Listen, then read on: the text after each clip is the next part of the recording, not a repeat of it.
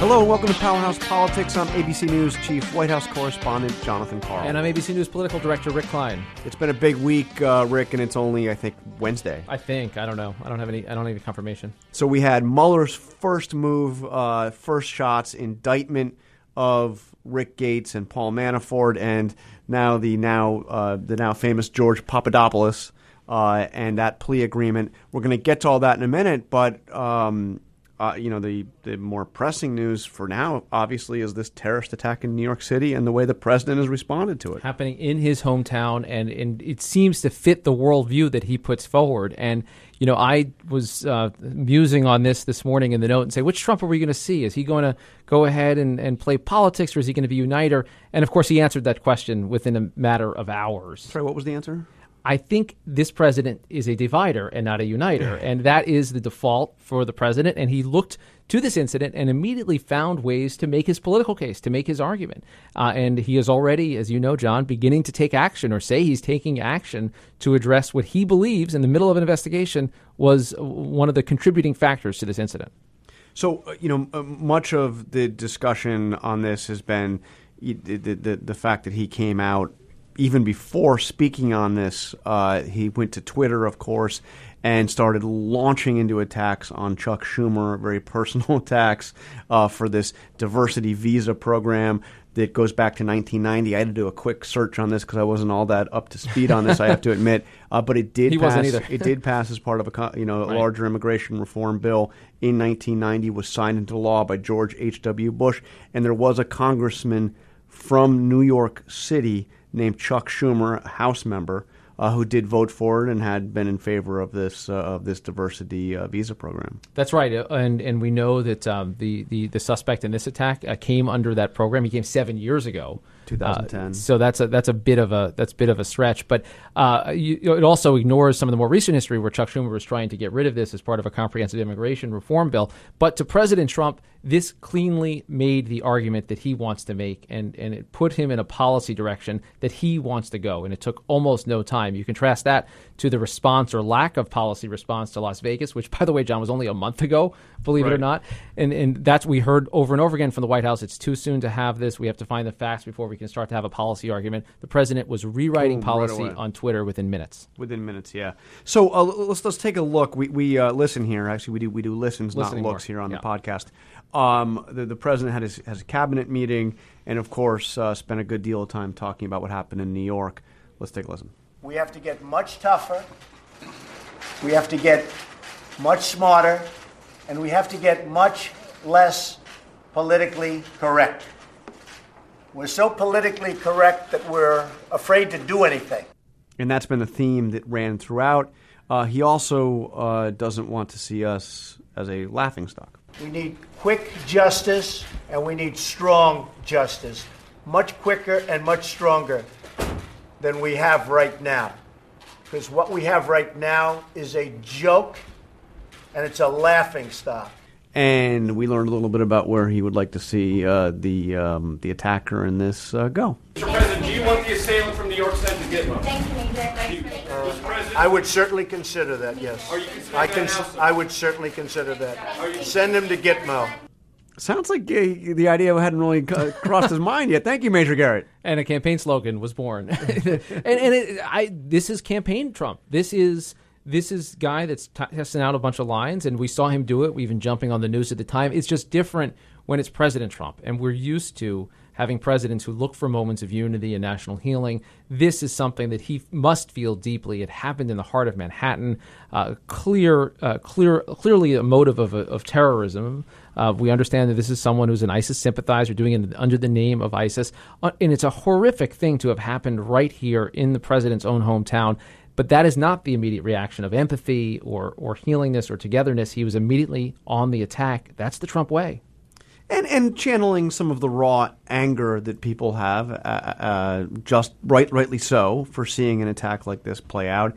But what was interesting in the tweets that came out early this morning uh, was this kind of drumbeat against Chuck Schumer, you know, Chuck's baby, this this uh, this diversity visa program, and we heard Chuck Schumer respond to this. Uh, uh, first of all, expressing outrage that the president would be politicizing something like this.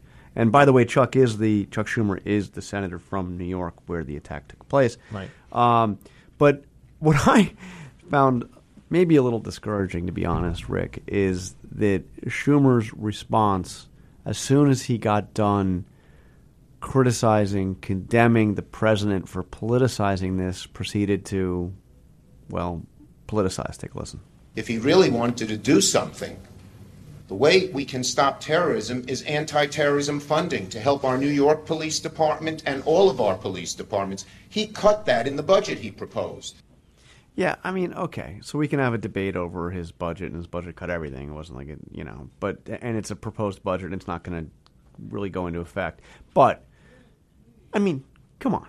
So proposed cuts in Trump's budget somehow makes this terrorist attack uh, or an attack like this more possible. I mean, what what I mean, is there any connection between this guy? Is this why the guy went to a Home Depot and, and, and rented a truck and mowed people down because there wasn't enough in the New York City terror, you know, uh, budget? Yeah, good luck making that case. And, you know, John, we've talked a lot It's on politicizing. Why, course, why, why course. can't there? Of course can anybody take the high road? Well, John, I'm I- serious. we, we've talked a lot on this show and in other platforms about the things that President Trump figured out about politics and about politicians. And I would argue to you, one of them is that uh, th- that holier than thou attitude that they have. It is there's a it's a facade, and a lot of people see through it. And you're right. People play politics all the time. President Trump is just more more blatant about it. He's maybe quicker on the trigger finger. But we knew that as soon as you hear about any incident in the United States, no matter how horrific, it, politics breaks out at some point. He just goes there first, and he goes there maybe dirtier and quicker, uh, and without often looking at all the facts uh, and fitting it into his own worldview. But he gets to the same place that other politicians do. Maybe he's just better at it. And all this happening against the backdrop of, of Mueller after all these months of, of investigating, we have Mueller taking action. Yeah, And, and- we had the two stories, and you and I have been kind of had an ongoing debate here over which one was the uh, the bigger story. And we're going to be talking shortly with uh, with Senator Lankford of Ohio, who is a Oklahoma. uh, I'm sorry, of Oklahoma. Yeah, I meant by Ohio. I meant Oklahoma. sure. You know what I'm saying? Um, who uh, is a, uh, a Republican member of the Senate Intelligence Committee that's been looking into uh, the issue of Russian interference and, uh, you know, by extension, the the question of whether or not there was any collusion between the Russians and anybody associated with the Trump campaign. So, be very interested to hear what he has to say about Mueller's move, which says nothing uh, with the indictment of, of Manafort and his deputy Gates. Uh, it says absolutely nothing about the Trump campaign, let alone collusion. But we do have this Papadopoulos indictment, which shows that this guy, who was, a, I mean, I, trust me, was a incredibly minor player uh, in, in in Trump campaign world. We never even had him on the podcast. He didn't even come on. Um, I mean, Yeah, he yeah. never appeared on the podcast, not even That should tell you everything you need to know. Um, uh, but I mean, he was certainly, um, I don't know, colluding with the Russians, but talking to Yeah, uh, talking to uh, you know Russian operatives or, or those claiming to be Russian operatives.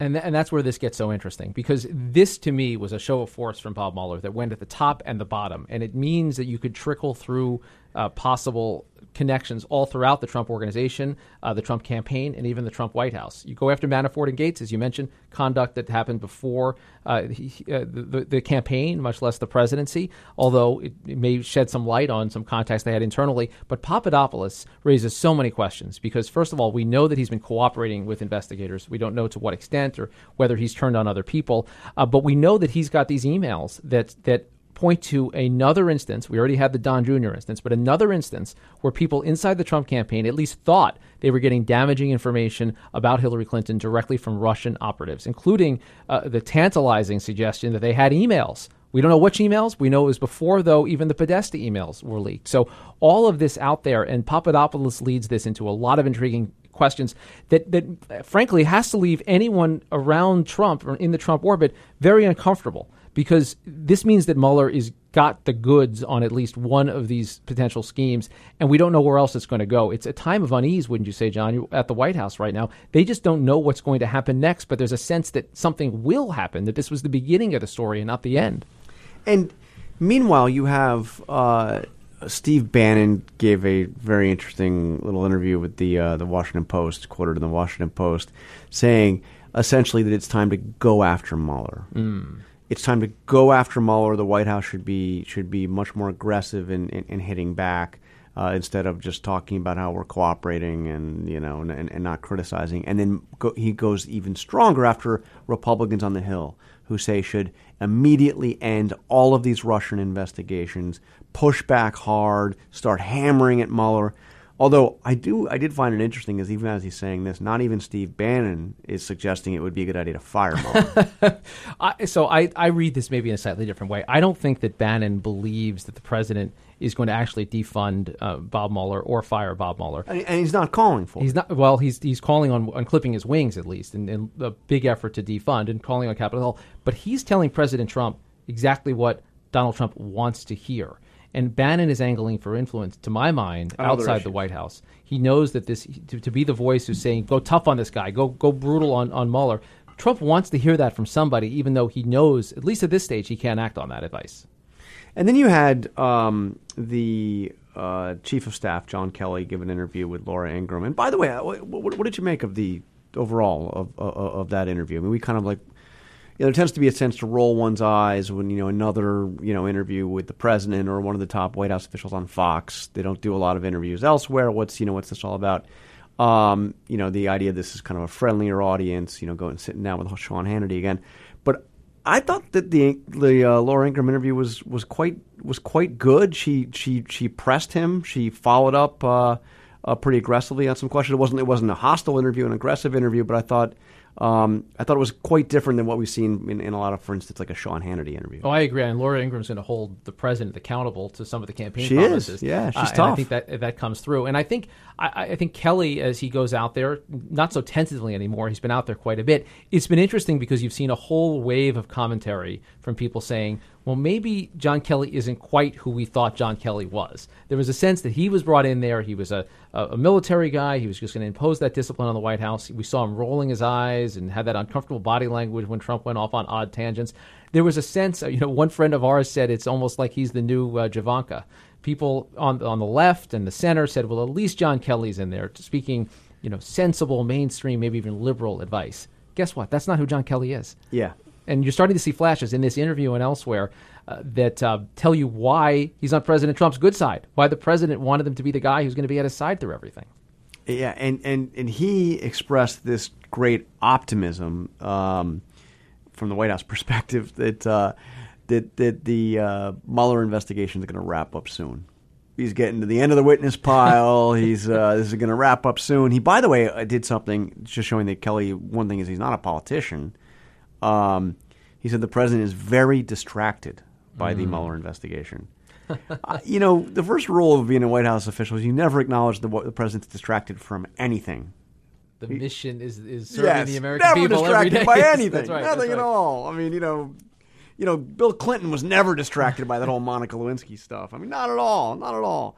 Um, but um, but I I pressed uh, uh, Sarah Huckabee Sanders on this, or asked her uh, what, about this, uh, you know, just how distracted he is and where this confidence comes from uh, that the investigation is about to end. Take a listen. I don't think it's at all affecting his ability to get his job done, and that wasn't the point he was making. Uh, you guys seem completely obsessed with this, while there are a lot of other things happening around the country, and frankly, a lot of other things that people care a lot more about. The media refuses to cover it, and I think that's the distraction. Instead of the focus being constantly on tax cuts and tax reform, my guess is if you look at the records, the questions that I take in here day out, have far more to do with an investigation uh, that, frankly, most Americans don't care too much about, and a whole lot less to do with policies that actually impact them. Why, why are you Glenn? so confident that the investigation won't go on much longer? Uh, because we, we have uh, confidence that it's going to come to a close in short time. So why are you confident it's not going to go on much longer? Because we have confidence it's going to close. Well, I, I, I wonder how much of it is is. By the way, I think he's just getting started. Uh, it certainly feels like it, right? I mean, obviously they- they've got information that we don't because White House lawyers are talking to him and cooperating, and we know exactly as much about Bob Mueller's probe as Bob Mueller wants us to know about Bob Mueller's probe. But I think those initial blasts that he fired off suggest a guy that, yeah, he's digging in. He's already got the goods on a couple of big fish. I mean, the idea that the campaign manager, a former campaign manager, and his, and his top deputy Campaign already chairman, indicted. Sorry, sorry. Well, he was a manager as well at, some, at, at one point, but yes, campaign chairman technically. Uh, the, the fact that he's they're already indicted, you've already got a guilty plea against someone, someone who's flipped on them, uh, someone that could implicate people that are even in the administration right now. That's kind of a big deal. But we haven't heard about Carter Page. We haven't heard about Mike Flynn yet. He's got other bullets to, to, to fire, even separate from this. This it seems that Mueller is going at this in a methodical way. That yeah, guess what? It is distracting to the White House. And no indication, by the way, that Mueller is going to go anywhere near that red line that the president uh, uh, invoked in that interview with the New York Times a while back. The, the, you know, if he ever went into the Trump organization's finances, Maggie Haberman asked, "Would that be a red Yeah. line?" And he said, "Yes, it would be." Uh, there's no indication. We've we've heard no information that the Trump organization has been asked to turn over any financial records or any records uh, at all. So, except for those related to the campaign, directly related to the campaign. Um, I spoke uh, to a um, let's just say a senior Democrat on this who think who, whose view is that the most vulnerable area for the president would be if if, if there was a, a real effort to look at his personal finances, you know, get into the tax returns and and, and, and and all the activities of the Trump organization over the years. Well, I see no indication that's happening yet or will happen with Mueller. It's certainly not happening with the congressional investigations. And if that's not going to be the area this goes, you know, maybe there isn't much of a of, of a need for the for the president himself and his, you know, his, his most senior team to be worried. Let me offer a big old but. Okay, to go that. ahead. Okay, he did go after Paul Manafort's finances. He spent a lot on rugs, by the way. Did you notice that? My goodness! So yes. Did go- you know you could spend that much? You probably did, but I didn't know you could spend no, that much. I, you know, I, I- I just remember, you know, the, um, you know, uh, the Big Lebowski. You know, that, you get that room that really, room really ties the room together. Uh, but uh, yeah, Yeah. he spent. I mean, it was like a hundred grand on, at, a rug store. That's what's called a lavish lifestyle. no, no, it was more than that. How much was it? I it? think it was 180. Yeah, yeah. A lot of money spent on on on high end rugs. But I, to me, I read that as a warning. Was it more than that? Look Can we get our people on this? It was a lot of money, and and you had about a mil, 1.5 million at two different uh, clothing, Clothing stores. stores, yeah. Now, Rick, I know you wear really good suits. I Men's mean, I've Warehouse seen has yes. 40 percent off. you buy one. Yeah, yeah. Can you? It was. I mean, wow. It's hard. It's hard to imagine rolling like that. But I think to me, I read just something of a message in. I can do this. Look, look what I can do here. The finances, the tax evasion. That's how. That, that's kind of a tried and true prosecutorial technique.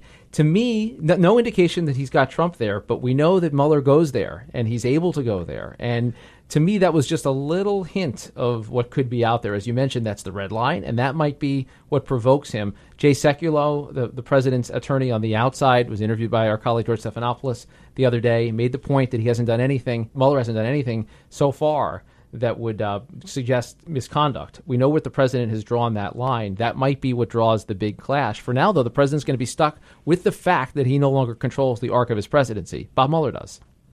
All right. Well, we have to take a quick break, Rick. When we come back, we're going to talk to Senator Lankford, and we'll find out what's really going on. Here on Cape Cod, the summer is wonderful. This is a place where people leave their doors open. 911, this line's recorded. What is your emergency? It's Christa Worthington. I don't know what happened. I think she fell down or something. I'm, I'm sure she's dead. A killing on the Cape. There hadn't been a murder in Truro for 30 years. It was everyone's worst nightmare. Jealousy, anger, secrets, sex, and money. Believe me, everyone in this story had a motive. I couldn't imagine who could have killed her. Six heart pounding podcasts follow the clues, the evidence, the new interviews. Listen now. And then don't miss the explosive two hour documentary television event, Friday night, November 24th on ABC. Is the right man in jail? Hello, you have one new voice message. Hey, Christina, I'm frustrated. I still want to do whatever I can until we find out what happened. A murder on Orchard Street. The trigger man, he's out there somewhere. Where'd that gun go? His story is all right. I hope that killer always sleeps with his eye open. Seven heart pounding episodes streaming on abcnews.com with reports on ABC's Nightline. And listen to the podcast. Dive into the case. Help catch a killer. Are you feeling limitless? I don't think I've ever told this story publicly on the air anywhere, but I'll tell it now. Welcome to No Limits. I'm Rebecca Jarvis. Are you a psychiatrist? No, each week we're taking an honest look at success and how to get there with the boldest, most influential women in the world. Jessica Alba, Arianna Huffington, Issa Rae, Barbara Corcoran, Robin Roberts. Welcome to No Limits. Listen on Apple Podcasts, Spotify, or your favorite podcast app. There's no limits. Welcome back to Powerhouse Politics. We're going to get to Senator Lankford in just a moment. But, Rick, we got to make a correction here. I mean, I. Uh, I threw out the number of hundred thousand dollars as the amount that uh, that Manafort spent on rugs. You suggested maybe it was a little bit more than that. Uh, it was a lot more than that. We had our team of fact checkers look into this. According to the uh, the Mueller indictment, uh, Manafort spent nine hundred and thirty four thousand dollars on rugs. Rick, that, by my calculation, that's that's pretty close to a million dollars on rugs. You could buy every rug at IKEA for that. I mean, them all. Get it, just get them all. But that, I, that, I just uh, that that just that boggles the mind. Like I said, it really, really tied the room and probably a few rooms together. Uh, no doubt, no doubt about that. Uh, at any rate, now uh, let's get to our guest. And we're joined now by Senator James Lankford of Oklahoma, Republican member of the Senate Intelligence Committee. Thank you for joining us, Senator. Glad to be able to join you. So, I don't know if you saw this, but there was quite an attack on you and your colleagues in the Washington Post from Steve Bannon today. Didn't mention you by name, to be fair. Um, but uh, Bannon uh, was making the case that, that the Republicans should move to immediately stop all of these, uh, all of the, of the Russia investigations on the Hill, and should start going after Robert Mueller. Um, do you? What's your what's your take on this? Well, clearly the Russians are still actively engaged. They would love, love nothing more for us to just move along and to say there's nothing here. Uh, they're going to continue to be able to press the way they're going to press. Robert Mueller, we want him to be able to finish the job that he's got, to be able to get it done. It's best for the country for him to be able to resolve the issues and the questions that he has, get those resolved, and be able to allow everyone to move along. So that my, my biggest fear all along with a special counsel is that there is no deadline on it. And if we go back to the 1980s, the special counsel around the time of President Reagan was six years. President Reagan was out of office, and the special counsel is still working. Uh, so that I, I don't want this to drag on forever, but it is best for the country if it gets it resolved. Because the way Bannon was making uh, portraying this is that what you, as Republicans in Congress, should be doing is standing up for your president, your Republican president. He said, in typical Bannon color, the Republicans are like church mice, no support of the president, totally gutless. The Hill needs to step up. You're on the Senate uh, Intelligence Committee. You are on uh, uh, the committee, you know, one of the central committees investigating and all, all this. Do you see it as your role to, in Bannon's words, to, to stand up for the president?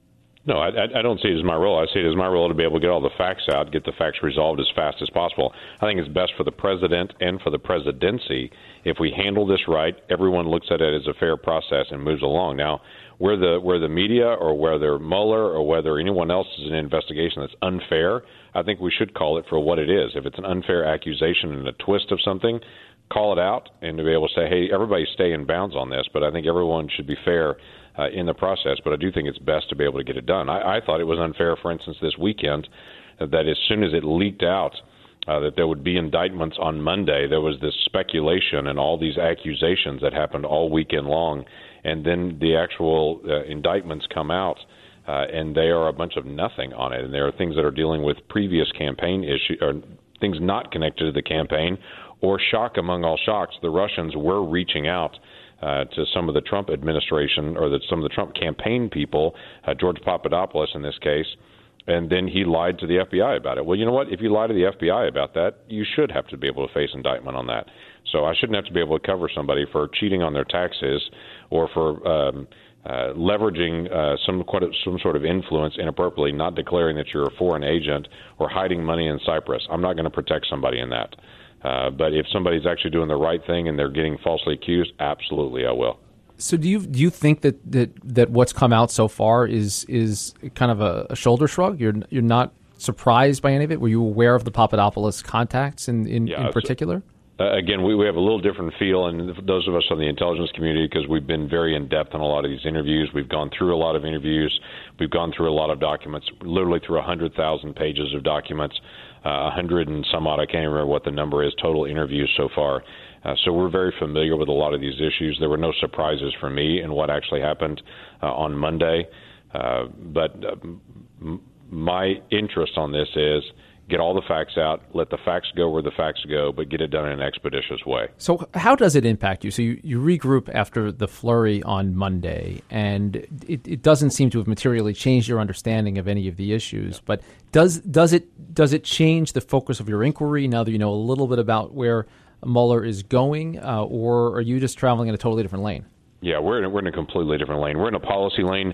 Uh, Mueller's in a criminal lane. If there's a criminal activity that he's trying to look at that, we're trying to examine long term what happens, uh, what policies need to be evaluated, what documents have we gone through. Did the FBI do a thorough search? Did they do a fair search on it? How did they make decisions? Uh, when they made decisions about jumping in to be able to start an investigation, that was based on what? Uh, were they lured into something that they should not have been? Uh, uh, there's all kinds of questions that, that need to be asked, but they're policy related. But it's also armchair quarterbacking everyone. Uh, if someone made a statement and said, This is what we see as the facts, we should be able to look behind the curtain and to be able to see the original documents and how they came to that conclusion uh, so that we can also get a, a nonpartisan uh, look at it and to be able to say, okay, we, we think you saw everything or we think you didn't see everything, and to be able to go through it. But one thing that would clearly be in your lane is the question of whether or not there was any collusion between anybody associated with the Trump campaign and the Russian efforts to interfere with the election. You've been looking at this for months. Right. Can you now say that there was no definitively what's what the president wants this is certainly what Bannon wants Republicans up there to say. Can you now say definitively that there was no collusion between the Trump campaign or associates of the Trump campaign and the Russians in terms of that effort to to, uh, to interfere with the election. All right, so everyone's going to read this wrong, but let me go ahead and say this. I really am trying, as a member of the Intelligence Committee, as a person that's that's on this committee, that we're trying to get a nonpartisan decision at the end of it. I'd rather not prejudge where we're heading at the end, uh, but everyone's going to say, "Oh my gosh, there must be something there." All I'm saying is, as a member of this committee, I don't feel the privilege to be able to speak for the whole committee because I'm on it uh, and to be able to say what conclusions that we've actually come to on it. Uh, I would say I wasn't surprised by Monday uh, and the, the statements that came out from Mueller's office, uh, from the things that, that we have seen uh, through this process. We hope to be able to finish up all of our work in the next couple of months to be able to get a bipartisan report out and to be able to get this done. Uh, but I don't want to jump in and be able to say what the final conclusion is because I'm one of 15 on this. Right. So not not not not a not a clear signal yeah, either I'm, way. I'm, not, I'm not, trying to signal one way or the other. Sure. I'm just trying to say that, that I, I, need to stay out of the business of being able to say what we're going to say. Understood. And, and, I know you've been following the developments uh, out of New York, uh, just 24 hours old now, yeah. uh, very closely. And the, the president has outlined what he says are some policy changes, including some recommendations, and he wants to end entirely the diversity lottery. He's portraying it, the White House is portraying it as basically an open door for terrorists. What is your view on that? Do you think Congress is poised to act as quickly as the president wants in terms of ending a diversity lottery and, and also bringing in some other major changes to immigration? I would say I, w- I had a concern about the diversity lottery long before this, uh, and I'm not alone on that. There, the the way we set up our immigration system, we, we're actually the most liberal, open immigration system in the world. We have a million people a year that legally go through our process of immigration from all over the world. But we have this system set up where 50,000 people can randomly be selected to be in our process. Now, that doesn't mean they're randomly selected and the next day they move over and they actually are American citizens. They still have to go through vetting, they still have to go through background. All those things still have to be done. Uh, but uh, th- there's not a reason for us to have a visa lottery system. Our system, I believe, should be set up based on the needs of the United States. If we need more computer engineers, if we need more stonemasons, uh, if we need more um, uh, other types of engineers, whatever it may be, then we should say if we can't find that person in the United States, we're open to that regardless of what country that they're from, and to be able to help identify those. But to just say you you don't bring anything unique to the country, you just happen to be able to literally win the lottery and you get the ability to be able to come to the United States, I don't think makes sense. You don't have a family connection, you don't have a certain vocational connection, you just wanted to come. That doesn't help us as a nation, and I think our immigration system should be designed as most other countries design it for the benefit of that home nation. How much of an appetite is there in Congress for changing that? Uh, do, do, you think realistically that is that's something we heard the president today uh, call for? You, well, I, I, would I would say it this way: uh, if the president called for it today, then all of my Democratic colleagues are going to say it's a terrible idea tomorrow. uh, or maybe later on today. And, I- and I wish that wasn't so. There, there is quite a conversation about it, and has been for a long time, uh, because I, I really do think our system is set up uh, in an old construct. Uh, that on the visa lottery, especially, if we're going to allow a million people in, let's make sure that's a million people that are coming to contribute to society and that are coming with a certain skill that we need, not just that they won the lottery and they get a chance to come to the United States. Our immigration system uh, shouldn't be set up just because we think everyone in the world should have a shot to become an American. It should be set up based on the fact that we have certain needs as Americans uh, similar to what they do in Canada or into the UK or into Australia. Multiple other nations say we build our immigration system based on what's best for the country. As you know, the program was signed into law by President George H.W. Bush almost 30 years ago. In your view, is it fair to blame Chuck Schumer for for that law, as the president seemed to do on Twitter? No, I, I, I don't blame Chuck Schumer for that. Uh, that there, there, there are plenty of other issues and areas where we can agree and disagree, and we can be able to work together on it. But I don't, I don't blame Chuck for that. My, my main issue is we, we see the weaknesses that are obvious in it.